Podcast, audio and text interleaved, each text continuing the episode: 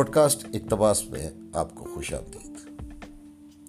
آج ہم ذکر کریں گے احمد ندیم قاسمی کا، جن کی حال ہی میں چودویں برسی منائی گئی۔ احمد ندیم قاسمی کا شمار پاکستان کے ممتاز ترین ترقی پسند شاعروں اور اہم افسانہ نگاروں میں ہوتا ہے۔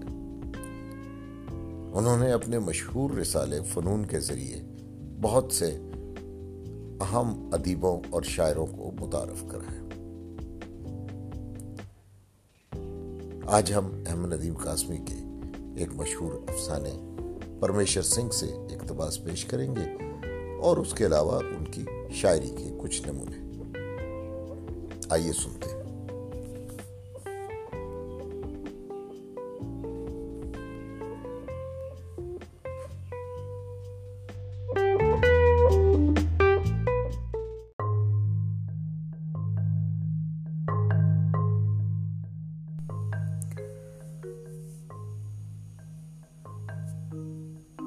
ندیم قاسمی کے ایک افسانے پرمیشر سنگھ سے اقتباس۔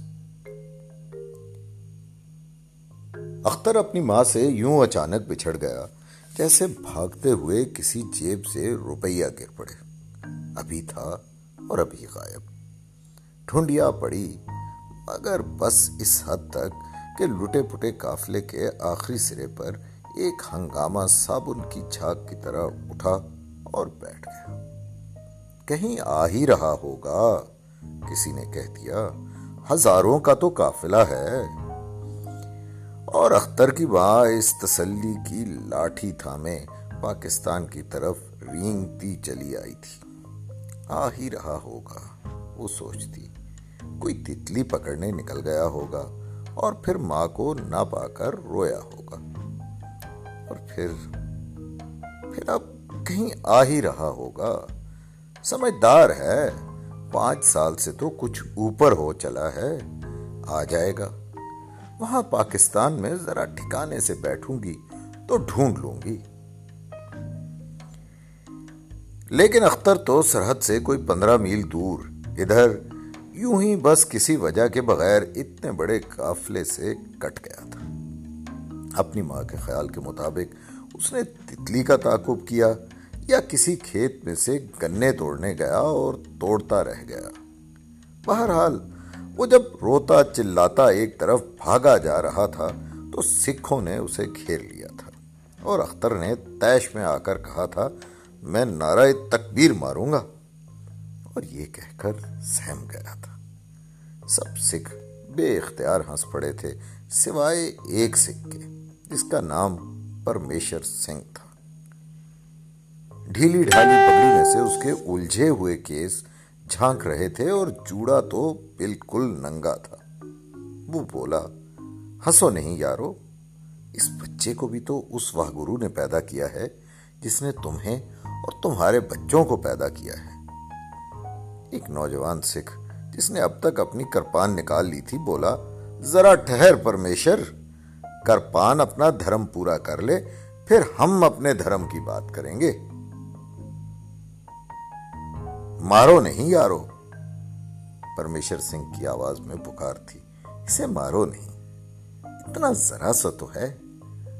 اور اسے بھی تو اس واہ گرو جی نے پیدا کیا ہے، جس نے پوچھ لیتے ہیں اسی سے۔ ایک اور سکھ بولا، پھر اس نے سہمے ہوئے اختر کے پاس جا کر کہا، بولو، تمہیں کس نے پیدا کیا ہے؟ خدا نے کہ واہ گرو جی نے نے؟ اس ساری خشکی کو نکلنے کی کوشش کی جو اس کی زبان کی نوک سے لے کر اس کی ناف تک پھیل چکی تھی۔ آنکھیں چپک کر اس نے ان آنسوؤں کو گرا دینا چاہا جو ریت کی طرح اس کے پپوٹوں میں کھٹک رہے تھے۔ اس نے پرمیشر سنگھ کی طرف یوں دیکھا جیسے ماں کو دیکھ رہا ہے۔ منہ میں گئے ہوئے ایک آنسو کو تھوک ڈالا اور بولا پتا نہیں۔ لو اور سنو کسی نے کہا اور اختر کو گالی دے کر ہنسنے لگا۔ اختر نے ابھی اپنی بات پوری نہیں کی تھی۔ بولا اما تو کہتی ہے کہ میں بھوسے کی کوٹڑی میں پڑا ملا تھا۔ سب سکھ ہنسنے لگے۔ مگر پرمیشر سنگھ بچوں کی طرح بل بلا کر کچھ یوں رویا کہ دوسرے سکھ بہت چنکے سے رہ گئے۔ اور پرمیشر سنگھ رونی آواز میں جیسے بین کرنے لگا۔ سب بچے ایک سے ہوتے ہیں، یارو۔ میرا کرتارا بھی تو یہی کہتا تھا۔ وہ بھی تو اس کی ماں کو بھوسے کی کوٹڑی میں پڑا ملا تھا۔ کرپان نیام میں چلی گئی۔ سکھوں نے پرمیشر سنگھ سے الگ خسر پھسر کی۔ پھر ایک سکھ آگے بڑھا۔ بلکتے ہوئے اختر کو بازو سے پکڑے۔ وہ چپ چاپ روتے ہوئے پرمیشر سنگھ کے پاس آیا اور بولا، لے پرمیشرے سنبھال اسے۔ کیس بڑھوا کر اسے اپنا کرتارا بنا لے۔ لے، پکڑ۔ پرمیشر سنگھ نے اختر کو یوں چپٹ کر اٹھایا کہ اس کی پگڑی کھل گئی۔ اس نے اختر کو پاگلوں کی طرح چوما اسے اپنے سینے سے بھینچا، پھر اس کی آنکھوں میں آنکھیں ڈال کر اور مسکرا مسکرا کر کچھ ایسی باتیں سوچنے لگا جنہوں نے اس کے چہرے کو چمکا دیا۔ پھر اس نے پلٹ کر دوسرے سکھوں کی طرف دیکھا۔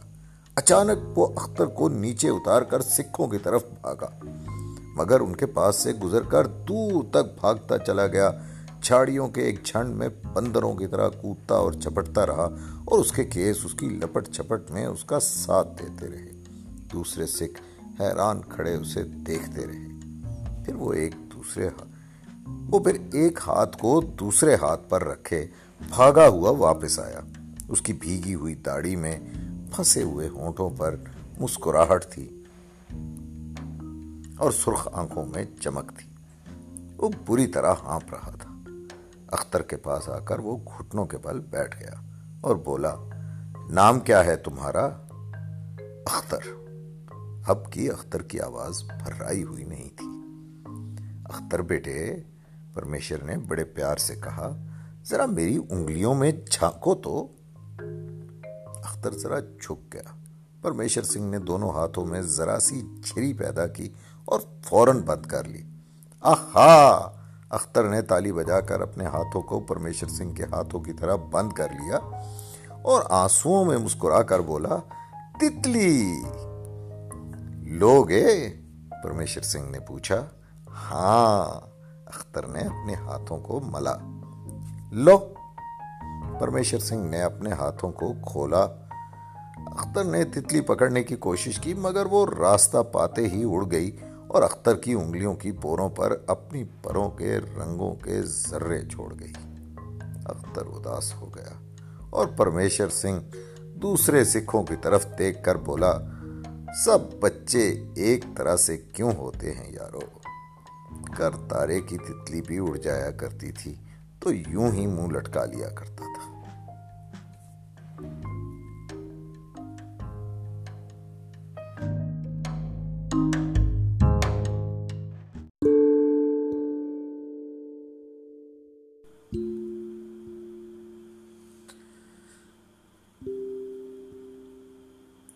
احمد ندیم قاسمی کی ایک نظم، ایک درخواست۔ زندگی کے جتنے دروازے ہیں، مجھ پہ بند ہیں۔ دیکھنا حد نظر سے آگے بڑھ کر دیکھنا بھی جرم ہے۔ سوچنا اپنے عقیدوں اور یقینوں سے نکل کر سوچنا بھی جرم ہے۔ آسماں در آسماں اسرار کی پرتیں ہٹا کر چھانکنا بھی جرم ہے۔ کیوں بھی کہنا جرم ہے، کیسے بھی کہنا جرم ہے۔ سانس لینے کی تو آزادی میسر ہے مگر۔ زندہ رہنے کے لیے انسان کو کچھ اور بھی درکار ہے۔ اور اس کچھ اور بھی کا تذکرہ بھی جرم ہے۔ اے خدا بندانے ایوانے عقائد، اے ہنرمندان آئین و سیاست، زندگی کے نام پر بس ایک عنایت چاہیے۔ مجھ کو ان سارے جرائم کی اجازت چاہیے۔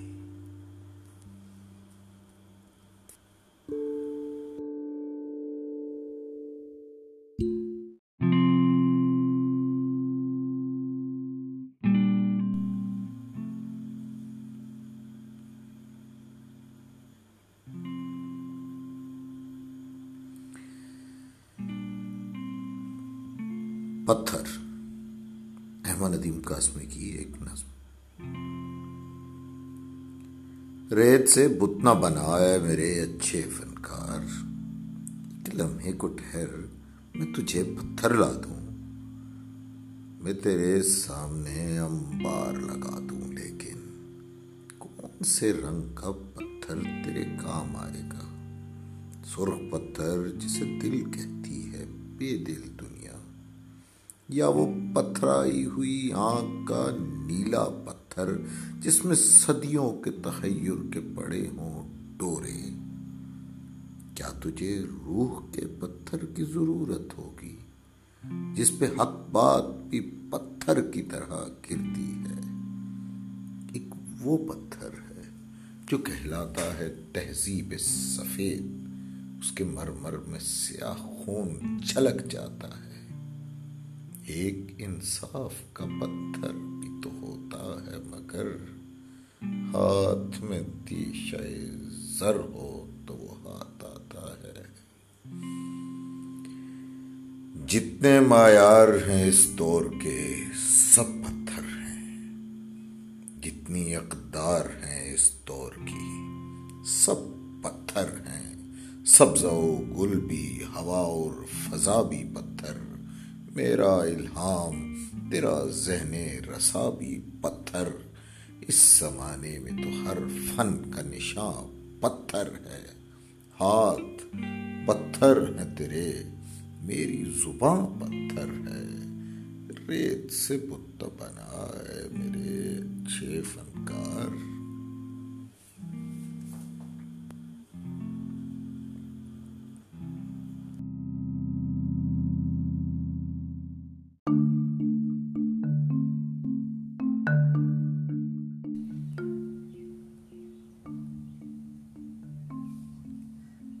ندیم قاسمی کی ایک غزل۔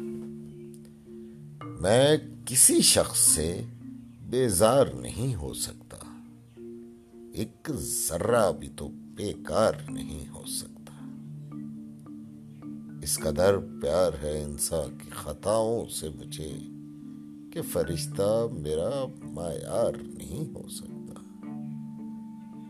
اے خدا، پھر یہ جہنم کا تماشا کیا ہے؟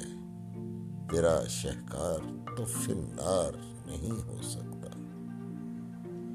اے حقیقت کو فقط خواب سمجھنے والے، تو کبھی صاحب اسرار نہیں ہو سکتا۔ تو کہ ایک موجائے نکھت سے بھی چونک اٹھتا ہے، حشر آتا ہے، تو بیدار نہیں ہو سکتا۔ سرے دیوار پہ کیوں نرخ کی تکرار ہوئی؟ گھر کا آنگن کبھی بازار نہیں ہو سکتا۔ راک سی مجلس اقوام کی چٹکی میں ہے کیا؟ کچھ بھی ہو، یہ میرا پندار نہیں ہو سکتا۔ اس حقیقت کو سمجھنے میں لٹایا کیا کچھ؟ میرا دشمن میرا غمخار نہیں ہو سکتا۔ میں نے بھیجا تجھے ایوان حکومت میں، مگر اب تو برسوں تیرا دیدار نہیں ہو سکتا۔ تیرگی چاہے ستاروں کی سفارش لائے، رات سے مجھ کو سروکار نہیں ہو سکتا۔